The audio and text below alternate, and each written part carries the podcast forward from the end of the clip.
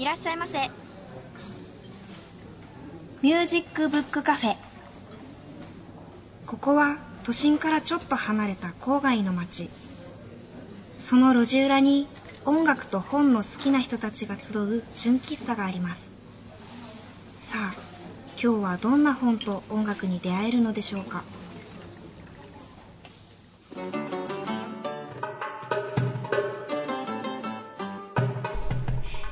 皆さんこんにちは。ミュージックブックカフェのほのかです。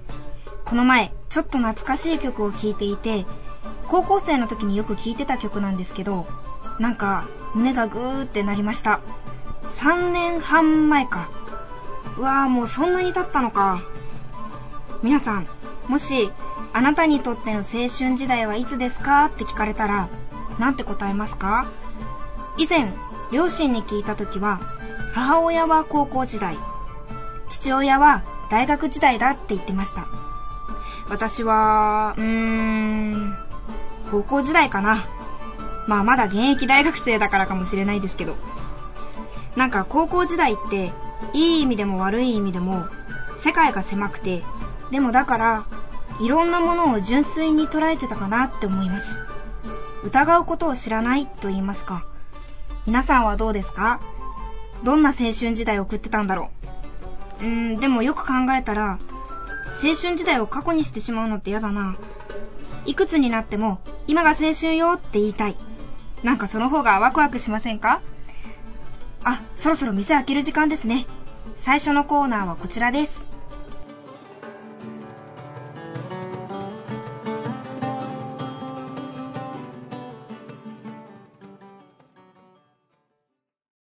ブックでトーク。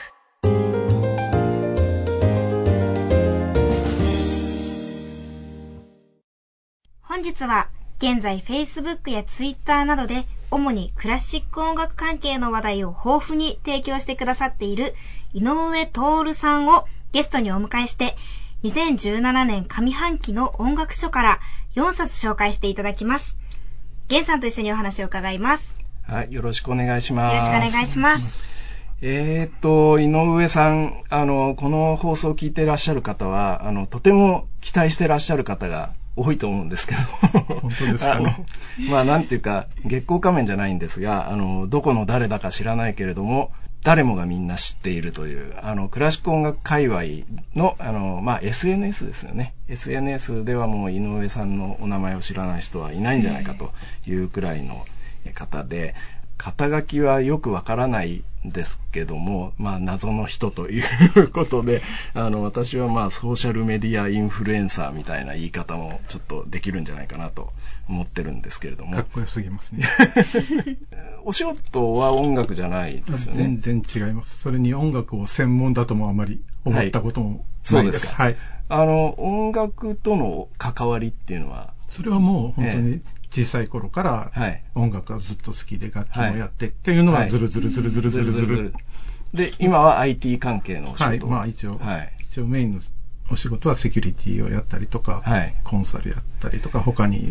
細かいことやったりとか、はい、たまに雑誌に書評を書いたりとか、なんかよくわからないこと、はいはい、そうですか。実はね、なんかちょっと さ, さっきあの時間のある時に、はい、井上さんがそのいちにちに何本ぐらいツイートをされてるのかっていうのをあの数えてみたんですけどこの間の月曜日ですけど、あのさんじゅうさんぼん数えてみた、うん、まあ、はい、シェアした、単にその記事をシェアしたりとかっていうのも含めてですからね、はいはい、でそれもあのれいじれいふんからいちじななふん、まあ夜中ですよね、はい、にさんぼんで、そこから、まあ、ずーっと空いて、だからなんか昼間多分お仕事してらっしゃったんだと思いますけど、じゅうしちじさんじゅうよんぷん、はい、あの夕方のね、それ以降さんじゅっぽんっていう、なんかすごいあの、で、いや、なんかいつもね、とにかくあの Facebook 開けると井上さんのツイートというか投稿が目に入るっていう感じなんですけど、はい、あの、まあ、どういう感じで投稿されてるんですか？いや、全然そういうことを意識して書いたことは一度もないというかそうですか。いや、それでも減りましたよ。あ、減りました。はい、もうごねんぐらい前多分月せんにひゃくぐらい平均でずっとツイッターは行ってたはずです。そうですか。はい、いやそれはいやなんか減ったっていう印象あんまないんだけど、まあそうですか。はい。あのそれで私はなんで井上さんを知ってるかっていうと、はい、あのまあもともとあの Facebook でまあ。もともとなんでつながったのかもよくわからないんですけどつながって、はい、それでなんとなくあの、まあ、コメントとかそういうところでのやり取りはあったんですけど、突然あの見ず知らずだったんですがお仕事をお願いしたっていう、はいはい、びっくりしました突然メッセージがやってきて、はいえー、これ読んでくださいって何事ですかとか思いました。ある本がありまして、はい、あのその本を出版するかどうかっていうことを、はい、あのすごく悩んでたんですね。うーん。で、その時に井上さんだったらなんかいい意見を言ってくれるかもしれないと思って、はい、読んでもらったんです。見も知らずの。すごいですね。いきなりメッセージが来まして。そうなんです。で、その時にお会いすることができて、僕は井上さんをリアルで知ってるっていうのはちょっと自慢なんですけど。はあ。はい。そうですね。エスエヌエス の人は。私のことを知っていて、はい、飲み会とかなんかの時に話題にはなるけど、はい、そこにいる人は一人も顔を見たことがなかったとかいうわけのわからないことが起きるそうなのでそうなんですよね、はい、それであの、まあ、井上さんはすごくこう、はい、本もよく読んでらっしゃっていろいろそういう紹介もされてるんですけども、あのにせんじゅうななねん上半期の音楽賞っていうことで、はい、今年の収穫っていう感じでね、はい、あのお話いただけたらなと思いまして、で今日は何を持ってきていただきましたでしょうか。はい、まあ、そのリクエストをいただいて、まあ、考えてよんさつほど選ばせていただいたんですけれど、あのまずあの エヌティーティー 出版から出てるあのペジックという歴史学者であり科学者であり、うん、音楽学者である人が書いた近代科学の形成と音楽、はい、まあこれは私の中ではマニアック部門として選んでみました。なるほど。でその次があのもうご年配ですけどもやっぱり音楽学者の東川誠一さんの音楽理論入門、はい、これは復刻部門として選ばせていただきました。なるほど。これはまあにじゅうねん以上前に一度出ている本に造語が少しついて文庫になって出たって素晴らしい本だと、はい、でさんさつめはまあアルテス部門というわけではないんですけれどもあの椎名良介さんが編著されている音楽を考える人のための基本文献さんじゅうよん、はい、これは本当に私もものすごく予告の時から注目をしていた本なので選ばせていただきました、はい、そして最後にあといっさつは、まあ、小説漫画部門として考えて何にしようかと考えた結果なんか選んだ結果電子書籍になってしまってちょっとある意味申し訳ないんですけれども、それも面白いです ね, ねルスキーさんという、はい、あの方が書いてらっしゃるブラームスはたちの旅路という、まあ、さんかんで一応完結している、はい、まあ、ブラームスがはたちの時のことをモチーフにした漫画を選ばせていただきました、うんうん、なるほど、はい、それではじゃあ最初の、えー、ペジックですよね、はいはい、エヌティーティー 出版から発売されているピーター・ペジック著武田まどか役近代科学の形成と音楽です。えー、ペジックという人はあのー、略歴を見ますとハーバード大学を出ていて、はい、それでスタンフォード大学で物理学を修めてサンタフェのセントジョンズカレッジ科学研究所所長で、そしてミュージシャン・イン・レジデンスって、これ多分セントジョンズカレッジのことだと思うんですけど、ミュージシャン・イン・レジデンスって音楽家なんですね、はい、あのちょっとなんか変わった方ですね、うん、とても変わった方です。で、うん、そのセントジョンズカレッジ自体も結構変わった学校で、はははは、ええ、どうやらその学生にそのいちねんからよねんの間に古典的な文献を必ず読ませる、うん、つまりギリシャ時代からルネサンスなんとかをちゃんと各学年でテーマを作って読ませるっていう、ものすごく古典教養を残したような、はい、はは大学なんですね。でそこで教えてらっしゃって、はい、でこの方自身もものすごくそういう意味でいくと、うん、古典学から現代にかけてというのを全部網羅するような形で、はい、科学であったり数学であったりを論じるという、あの理系の学校っていうわけじゃないではないんです。あ、そうですか。いやこれがねもう本当にあの分厚いすごい本なんですけど、すごい重みのある本です。これはあのちょっとまあパラパラと私全部読めなかったんですけど、あのパラパラこう見てて、あの科学の本ですね。そうです。これは科学史の本をベースにしつつ、その上に音楽が乗っかっているというイメージだと思います。それは ど, どういうふうに乗っかってくるんですか、音楽は。例えばギリシャ時代から皆さんのイメージでいくと、例えばピタゴラスが魔法を考えたとか、はい、ピタゴラス音律とか言って、えーえーえー、結局昔から物理学と、はい、その音階であるとか和音というのはなんかつながっていると、はいはい、そうですね。でその後ずっとその古典教養の中でもずっと音楽っていうのは、うん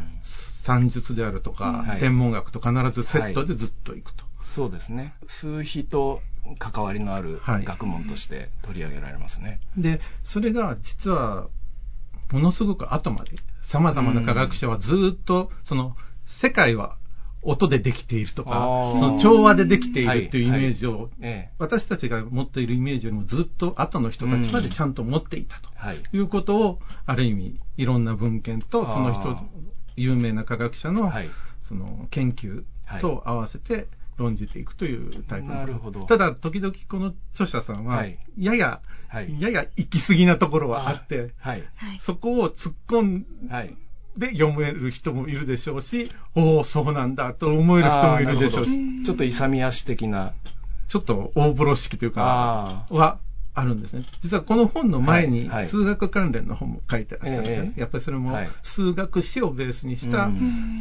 まあ、アーベルっていう、はいまあ、数学者の論文を最終的に解説する本なんですけど、はい、その中でもものすごく勇み足をして翻訳者がここは勘違いすぎるので、はい、ここは削ったって翻訳書に書いてあるようなこともやっちゃって削られてしまった、はい、そうですか。あのー、その大風呂敷のなんていうか例っていうかな何か教えていただけますか。そうですね。例えばですけれど、ええあのーまあ、後半の方に行けば行くほど、はい、その現代科学ってなっていく、ええ、つまり、うん、量子力学であるとか、はい、そういうのが発生した後でも、ええ、じゃあそういう調和音っていうのはどうつながってるんだろうかっていうイメージをするときに、うんうんはい、ややさすがにそれはちょっと無茶なんじゃないですかねみたいな話は出てくる。ただ、はい、これを読んでこの本を読んでみてやっぱり驚くのは、ええ、例えばニュートンであるとか、はい、オイラーとかものすごく有名な人たちが、はい、ちゃんと音楽の論文を書いている、はいはい、もっと言うなら量子論の父親であるマックス・プランクと言われる、はいまあはいせんきゅうひゃくじゅうはちねんぐらいですかね、ええ、ノーベル賞を量子力学の創設でもらってる人ですけど、はいうん、その人がいかに音楽に詳しくて、うん、自分でちゃんと合唱曲を書いて、はい、そ, それによってちゃんとピッチがどう変動するかっていうのを研究したり、はい、ハルモニウムってあのリードオルガンのようなものを、はい、その自分が物理学の教授に就任したところに寄贈されたときに、はい、なぜか、うんそれを任されてそれをベースにしたちゃんと研究をしていたり、そうですか。そう、そういう形でのちゃんと音楽とのつながりっていうのが、うん、やっぱり物理学者、まあ、科学者はあるんだなというのが、はいはい、なるほどね。結構意外な発見が結構あるっていうのは確かです。この著者の方もね、そういうあのいわゆる、まあ、リベラルアーツ的な、ね、あの伝統を持った大学でこう音楽も、えー、やりつつその研究を物理学の研究をされてるっていうところでね、やっぱりこの人たち の, あの位牌を継ぐというか、そうですね、えー、位牌を継いでそれをやっぱりちゃんと伝えたいっていう強い意識はこの方の著書全般に言えると思います。はい、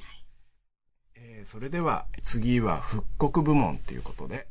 はい、千曲学芸文庫から出版されている東川誠一著音楽理論入門です。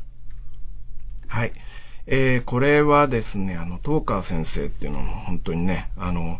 えー、音楽理論、それからソルフェージュとかそういったことを、はい、あのもうずーっとこう情熱的に解き続けて、それであとはその移動度ですよね。あの作曲家の三好明先生との間で、はい、あの移動度固定度論争っていうものがあって、まあ、三好先生は固定度を推奨し、はい、東川先生は、えー、移動度を推奨しっていうことで結構やり合ったんですけど、まあ、ちょっと結論が出ないままフェードアウトしてしまったっていう、うん、あのそういうこともありましたけれども、私もあの昔日本の音階を探るっていう本を編集させていただいたことがあって、うん、もう本当になんか情熱的だし、目線がこう読者の目線で本当に上から教えるっていうかタイプの学者さんじゃないんですよね。はい。でこれはあのどういうことで復刻部門ということでしたけども、そうですね、確かこちらの番組でも以前学典の本をご紹介されている回があったかと思うんですけれども、はいはいはい、この本もそういう意味ではこれは学典の本なんですよね。そうですね、はい、ただそれの見方が多分風変わりといったら失礼でしょうけれど、うんうん、やはりその東川さんが、はい、専門にされている、まあ、古典音楽側から見た場合、はい、学典はどう、はい、まあ、理解されるべきか、ええ、で東川さん自身、まあ、書いてらっしゃいますけれども、最初学典なんていうのは試験のものじゃないかと思っていた、はい、でもそうではない、ええ、ということを、つまり古い音楽を理解していく上ではものすごく重要であるということを、はい、はっきりさせるための本として、これはとてもいい本だなと思います。うんうんうん、普通に学典の本を開くと、はい、最初に、えー、と五線というのがあって、えー、等音記号とか平音記があって、えーはいはい、そういう話ですよね。もうね、決まったことを教えるっていう形になりますよね、うん、普通は。それがこの本の場合はやはりそのさっきのペジックの本ではないですけれど、はい、つまり古いところから理論がどうやって起こったからこそこうなっていっているんだということをちゃんと学典の上に当てはめていける、うんうんはい、で逆にその古い音楽を私たちが今から理解するときにはなぜこう書かれているのか、もしくは今とはちょっと慣習が違うように書かれているものであればなぜそうなのか、それでそれをどう読むのかということも含めてきれいに整理されているという意味でとてもいい本ですし、まあに学典を最初に知った人が次にもう一度それを読むのには意味が分かるという、これを最初に読むとえ何でしょうっていうことになるかもしれないんですけれど、そうですね、あの本当なんかね、読み物として書かれていて、あのもう 理, 理論なんですけど読み物なんですよ。それであのどうやったらこの理屈にたどり着くのかっていうのをなんかこう読者と一緒にこう歩んでくれるようなところがあって、もうとってもそれは ね, ね本当に東川先生の熱い情熱の賜物っていう感じですね。まず前半ではこの、はいえー、にさつを紹介させていただいたんですけど、あのちょっとね曲をあのかけたいと思うんですが、井上さんが監修されて、えー、シーディー をお出しになってるで シーディー のその解説をあの、はい、書かれてるんですけれども、ちょっとそれについてご紹介いただけますか。去年古楽に詳しい方ならとか古くからの古楽ファンであれば多分懐かしい名前になってしまいますけれど、うんはい、デイビッド・マンローが亡くなって没後よんじゅうねんだったんですね、はいはい、でそれに合わせてワーナーさんの方からごタイトルほど、はい、あのデイビッド・マンローが携わった シーディー が、えーはいまあ、再発売、ただそのうちのにてんは、はい、あの国内版としては初の発売ということで、はい、その初めてその日本語の解説を書かなきゃいけないっていう時に私のところへ仕事が来て、そのライナーノーツを書かせていただいたというものです、はいはい、あのマンローとのあの関わりっていうのは関わりはまあないですけれど、ええ、その私自身まあリコーダーをずっとやっていたので、はい、その意味ではもうやっぱりマンローであったりブリュッヘンであったり、はい、リンデっていうのはもう、はい、実際中学生ぐらいの時からもうビッグネームというか、はいえー、そうですよね、はいはい、えそれでは、えー、井上さんが解説を執筆されている シーディー からいっきょく、えー、デイビッド・マンローのリコーダーで、えー、グリーンスリーブスによる変奏曲を聴いてください。アルテスインフォクリップ、今日はゲンさんからです。えー、ほのかちゃん、これプレゼントです。お、お、ありがとうございます。これって何ですか？えー、これはアルテスのじゅっしゅうねん記念パンフです。やっとできました。えー、今、はい、書店のフェアなんかで配っています。この表紙にこれ何でしょう、アルテスのうんあのアルテスのマークをかたどった犬なんですけど、はい、ワンちゃんですねそうなんです、はい、というか今年からアルテスのキャラクターとしてデビューした犬のセトラ君なんですけど、はい、セトラ君なんですか？はい、そうなんです。アルテス君、アルテス君じゃなくて、はい、あのアルテスって エーアールティーエス って綴るんですけど、それを 逆,、はい、逆にすると セトラ でセトラになるんです。はい、あ、そういうことですね。はい、そうなんです。ちょっとめくってみますね、はい、お、一番最初にアルテスパブリッシングじゅうねん誌ありますね。はい、あのまあね、うちの代表的な本がいつ出たとか、はい、えー、賞をいただいたとか、えー、いつ引っ越したとか、はい、あのそういうようなことが、まあ、思いついた ト, トピックが、えー、並んでます。ほう、んなんかにせんじゅうろくねんいちがつ、うん、鈴木が右足首を重度の捻挫って書いてありますけど、まあ、あのそれはあの本人にとっては重大なトピックだったんでしょう、はい、あとね、えーとはい、そこをめくっていただくと、はい、あの鈴木と僕 の, あの、まあ、代表ふたりからのメッセージっていうのも載ってまして、はい、それからですね、あの重要なのはこの裏面で、はいはい、アルテスと共に生きてきた片山盛秀が語るアルテスのじゅうねん。そうなんです、はい、えー、音楽評論家で、えー、政治学者の片山盛秀さんに、えーまあ、ぶっちゃけアルテスってどう思いますかということを、えー、聞いた文章です、はい、えーと、片山さんの本が話題になって、はい、まあ、大きな賞をふたつもいただいたんですけど、はい、あのそれでうちも世の中に認知されたっていうことがあって、まあ、僕たちにとっては恩人中の恩人なんですね、うん、このいちまいですごく密度の濃い内容になってます ね, すね、はい、これはどうやったら手に取ることができるんでしょうか、うん、あの今ね開催中のフェアとかいろいろお知らせしてますけども、はい、あのまあ、これから開催するようなあの書店でのアルテスフェアでは、はい、えー、店頭に置いていただいてますので、 あ, あとですね、はい、えー、放送を聞きの皆さんにはアルテスパンフ希望って書いて、えー、ファックスかメールをいただければ、えー、こちらからお送りしますので、はい、ファックス番号やメールアドレスは番組の最後にお知らせします。今日はソーシャルメディアインフルエンサーの井上徹さんに源さんと一緒にお話を伺っています、えー、ソーシャルメディアインフルエンサーということになってしまいましたけどえっとですね、井上さんに今日は、えー、にせんじゅうななねん、えー、上半期の音楽賞の、まあ、収穫ということでよんさつ、えーはい、ご紹介いただいているんですけれども、えー、後半にご紹介いただくのは、はい、最初のいっさつはアルテスパブリッシングより発売されている椎名良介編著、音楽を考える人のための基本文献さんじゅうよんです。はい、あのこれはですね、えー、なんか井上さんがすごく Facebook でも宣伝してくださってあれ結構売り上げに貢献してくださったんじゃないかなと思ってるんですけど、はい、あのこれはどういうことで、はい、いやもう別にアルテスさんをよいしょしたいわけではないんですが、いやいやいや、音楽に携わっている、もしくは音楽を興味を持ってらっしゃる方は必ず買いなさいと私は言いたいような本です。ありがとうございます、はい、あの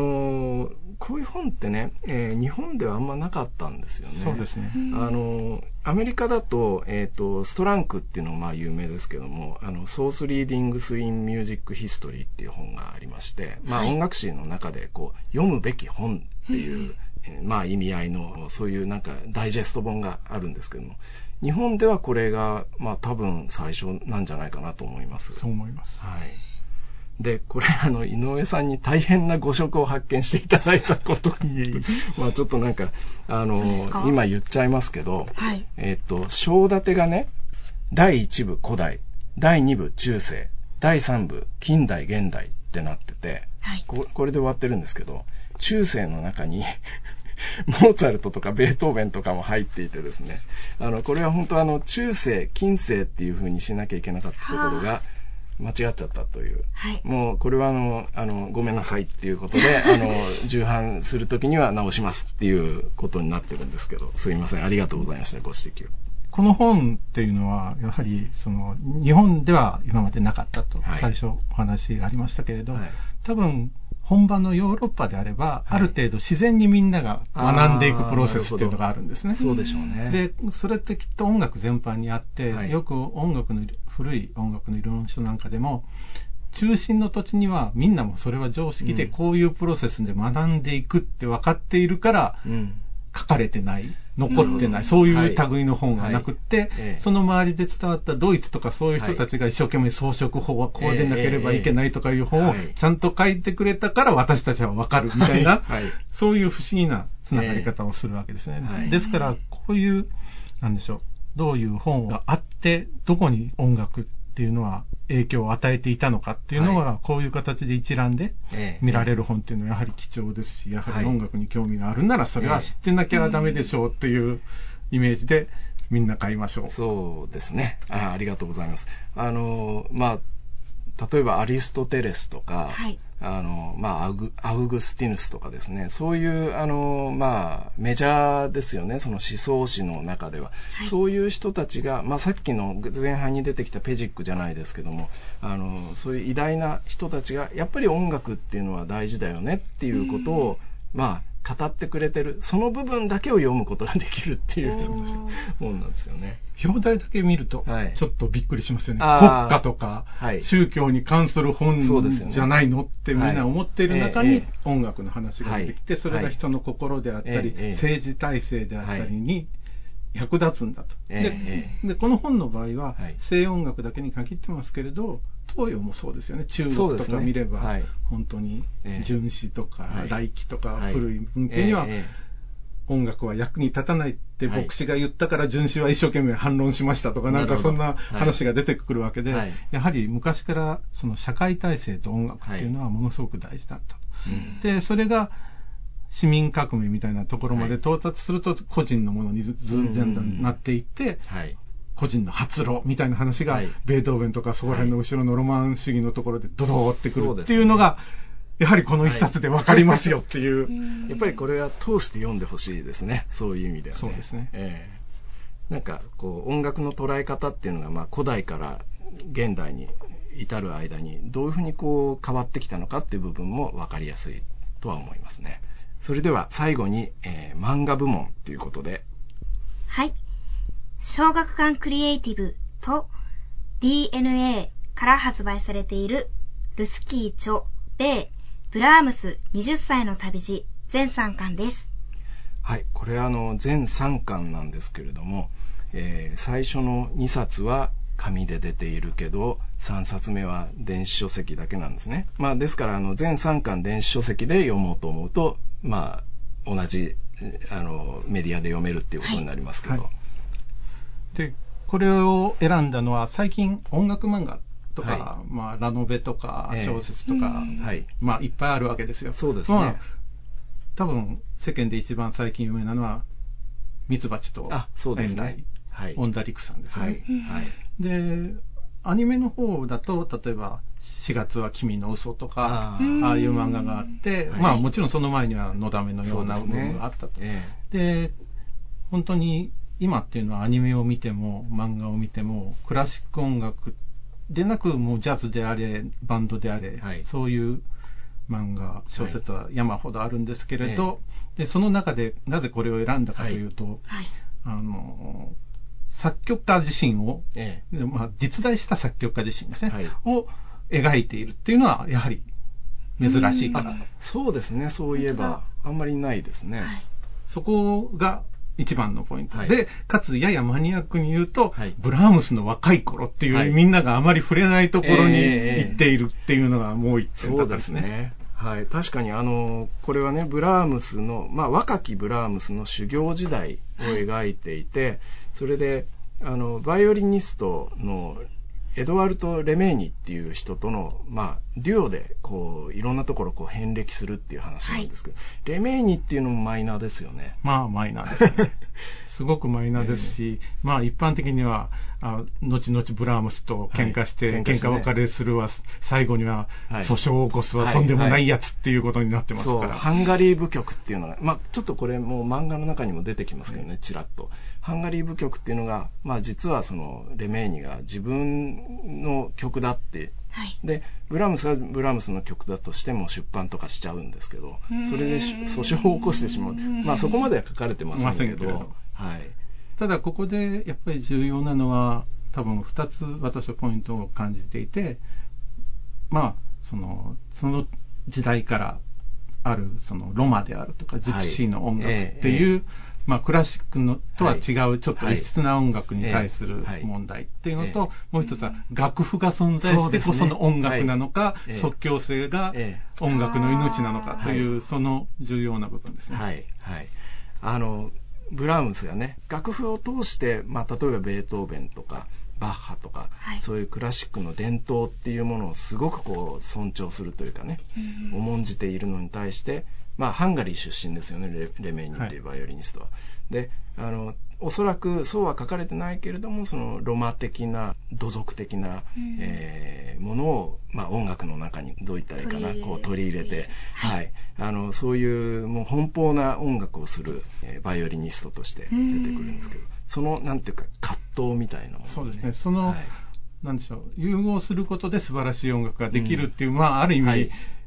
いい話にもなっちゃってはいるんですけれど、はいはいはい、やっぱりその音楽のものすごくベースとしての問題、えーはいをまあ提示しているとは言えると思います、えー、そうですね、あのいい話なんだけど、後でその史実を知っているとこの人たち喧嘩別れするんだよなとかそうですね思うとね、だからブラームスはこのはたちという年はものすごい分岐点の年なわけですよね、はいはい、このデュオで遍歴することで、えー、ヨアヒムにも会うし、はい、リストにも会うし、はい、最終的にシューマンに会う、はい、ということになるわけですよね、えーえー、でレメーニの方はもちろんこの後、はい、バイオリニストとしてある意味大成はして、えー、ビクトリア女王のお付きのバイオリニストにもなるし、はいはい、その後世界中ツアーしまくって日本にも来てるんですよ、なんと日本に来ているんですよね、ね、それもめいじじゅうきゅうねんという、うん、まあ、日本でどんだけクラシック音楽を聴いた人がいるのか自体に御前演奏してるんですよね、すごいですね、天皇の前で、そう、天皇の前で、さらにろくめいかんで、はい、クロイツェルソナタを弾いたという、えー、っていうとんでもない人です。いやー、すごいですね、えーまあ、ブラームスに比べると、まあ、やっぱりその後の音楽史の中ではね、あの、はい、マイナーな存在っていうことにはなってますけれども、やっぱりすごい人、すごい量だったわけですよね。そうですね、えー、だからそれを本当に描いているっていうのがなかなかクラシック音楽ファンのマニア心をくすぐるのではないか。そうですね、確かに。であとはちょっとこう ビーエル っぽいあ、まあ、それもありますね、感じもねあって、あのそこら辺もくすぐられる方がいらっしゃるんじゃないかなと思います、はい、あのよんさつ紹介していただいたわけですけども、これなんかちょ、ちょっとこう関連性があるんじゃないかっていう。そうですね、えー、なんて言ったらいいんですかね、この科学の方の話でいくと、えーはい、最初のペジックの方の中で、はい、後半に行くと例えば音の感覚論やったヘルムホルツであるとかの話が出てくると、ええ、実はヘルムホルツはブラームスに和音っていうのは純正な方がいいんじゃないのって言って、はい、実はいやそんなことないよって言われたりするし、そうなんですか。でプランクはプランクでヨアヒムと一緒に音楽をやったりしていたりとか、ええ、そういう形の時代の接合性が出てきたりするし、でその中に多分この基本文献に出てくるような後半の、はい、あのハンスリックであるとか、 そ,、ね、そこら辺の世代の人たちっていうのは、はい、ブラームス・ワグナーの問題にぶち当たると、うんうんうん、でそういう、まあ、音楽を私たちで理解するためにはやっぱり楽譜読めなきゃいけないねっていうのが楽典なんですよ、はいはいはい、なるほど、いや美しく結びつきましたね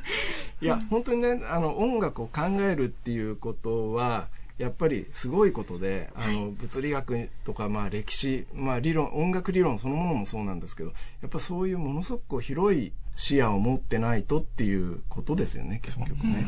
やっぱりそれをあの知るためには我々は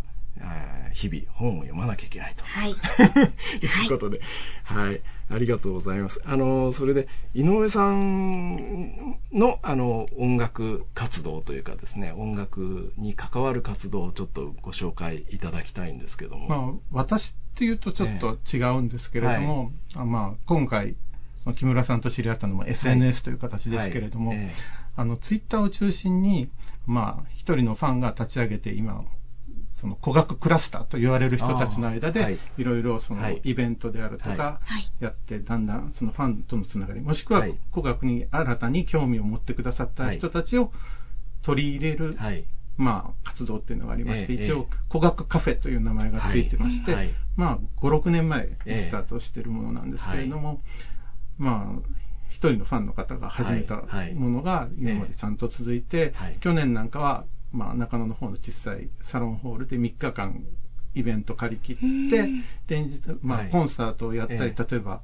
あの金沢正方さんを、はいはいはい、お呼びして、えー、あのメディチ家に関する、はい、あの簡単なレクチャーをしていただいたり、あと習字学の話のレクチャーがあって、えーえー、そうすると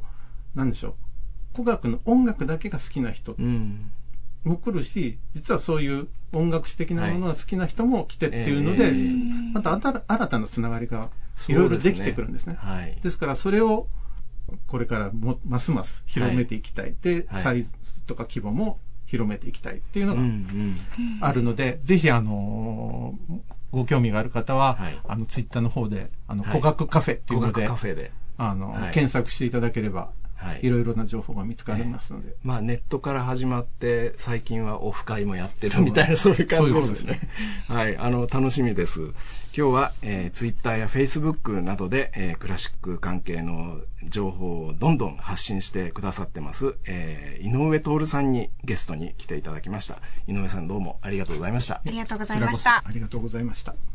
はい、それでは最後にまた、えー、音楽を聞いてみましょう、えー、デイビッド・マンローの宮廷の愛という シーディー から、えー、ギョームド・マショー作曲、ビルレー優しく美しいオミナ、それから、えー、ネーデルラント楽派の音楽という シーディー からジョスカン・デプレのコオロギはいい歌い手で、このにきょくを続けてお聴きください。次は井上節のセラピーストーリーのコーナーです。ご機嫌いかがですか？今日はじゅうよんさいの少年フローデの話です。フローデとは、私が音楽療法の学生だった当時、実習先のオスロの国立病院で出会いました。ある日の夕方、中学生向けの活動時間に二人の少年がキーボードとドラムセットを弾いてみたいとやってきました。二人の中でもドラムセットを担当したフローデは明るく活発な少年でした。彼と話をしているうちに、バスドラムを打っている右の足首への大きな手術を翌日に控えていることが分かりました。音楽療法士と私の「大丈夫なの?」という言葉を遮るようにフローデは言いました。担当の先生が病室で明日の手術のことを考えているより、音楽療法の部屋で大暴れしてきた方が、明日の手術はうまくいくと思うよって言ってくれたから大丈夫だよ。こうやって音楽療法を支えてくれる人たちがいる。他の領域の専門家たちの理解がいかに大切かを思い知った瞬間でした。それでは今日の一曲をご紹介します。ハルフダン・シェルルフ作曲、イングリの歌で、詩はノルウェー国歌の作詞者でもある文豪ビヨルンスティアーネ・ビヨルソンです。ソプラノスールバイ・クリンゲボルン、ピアノグニンダ・スッスマンの演奏でお聴きください。井上節のセラピーストーリーでした。ミュージックブックカフェ伝言版、今日は友人さんからです。いや、いいよね、カンカラ三振の音、いいですね。知ってる？知ってます。あ、本当？あの沖縄旅行に、もう随分小さい時なんですけど、親戚一同でちょっと旅行に行って、うん、その時に、うん、あのいとこのお父さんが、うん、カンカラ三振を買ったんですよ。買った？本当はなんか売ってなかったらしいんですけど、うん、なんかもう一目惚れして、どうしてもってちょっと交渉して買ったって言って、はい。そうですか。そう、あの沖縄といえばカンカラ三振なんだけど、はい、この僕がちょっと大好きな岡大輔さんっていう、はい、あの彼はね、カンカラ三振片手に全国を暗躍し、はい、社会風刺の歌をですねバンバン歌っているんですよ。だからあのなんだろう、こう政治の話とか、はい、うんまあ、風俗とか社会の動きとか、そういうものを本当に短い歌にまとめて、なので聞くとね、あーとかね、あそうかとかね、すっきりしたりね、はい、これが本当に楽しい。岡さんが、はい、えー、じゅうがつのついたち日曜日に夕方ろくじからかな、はい、えっと浅草の木馬亭っていうあの、えー、と有名な、はい、えー、と小屋で、えーと独演会をやるので、そのご案内です、はい、あの当日はゲストに上方落語の桂九尺さんという方もね一緒に加わって、ちょっとね、岡さんの歌とカンカラさんし、まあ、彼もともとギターも弾くんで、はい、いろんなこうあの楽器の楽しみもあるんだけど、とにかく彼の世の中を見る目というか切り口みたいなものをね、楽しんでもらえたらなっていうふうに思います。はい。はい、だいきゅうかい岡大輔木馬亭独演会はじゅうがつのついたち日曜日、じゅうしちじはん開場、じゅうはちじ開演。会場は浅草木馬亭です。インフォメーションのコーナーでした。本日ご紹介した本の中から番組をお聞きの皆様へ、椎名亮介編著、音楽を考える人のための基本文献さんじゅうよんをアルテスパブリッシングよりいち名の方にプレゼントいたします。ご希望の方ははがき、ファックス、メールにお名前、ご住所、電話番号をお書きの上、音楽を考える人のための基本文献さんじゅうよん希望と明記してお送りください。宛先は郵便番号 いちぜろにのはちぜろはちぜろ エフエム センターよんかいミュージックバードミュージックブックカフェです。ファックス番号は東京 ゼロさん さんにーはちはち はちきゅうゼロに。メールアドレスは インフォ アットマーク ミュージックブックカフェ ドット ジェーピー です。また番組のホームページでもご案内しておりますので、そちらもどうぞご覧ください。ホームページのアドレスは エイチティーティーピー コロン スラッシュ スラッシュ ダブリューダブリューダブリュー ドット ミュージックブックカフェ ドット ジェーピー です。なお、当選の発表は発送をもって返させていただきます。たくさんのご応募お待ちしています。番組に対するご感想、ご意見、ご希望などもお待ちしております。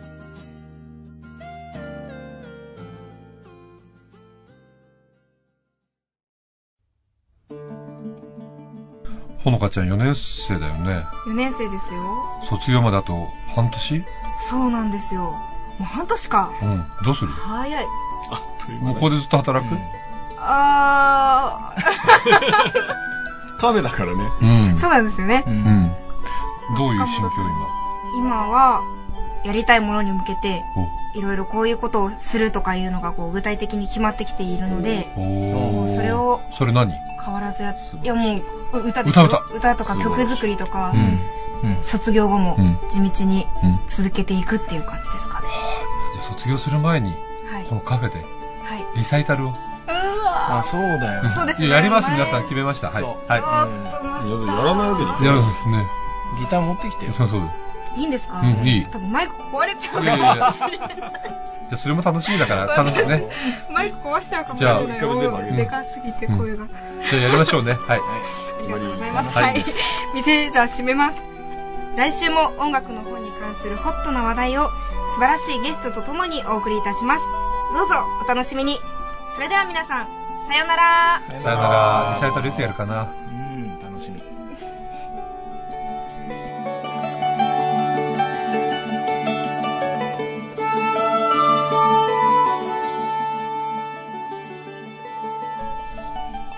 ミュージックブックカフェ。出演坂本雄二、木村玄、鈴木茂、新坂ほのか。録音編集青木祐希、阿比留良平、佐古鈴香、高橋健人、畑祐介、宮慶太。企画構成制作友人プランニングアルテスパブリッシング。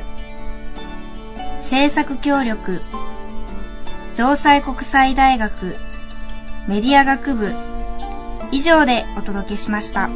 来週もどうぞお楽しみに。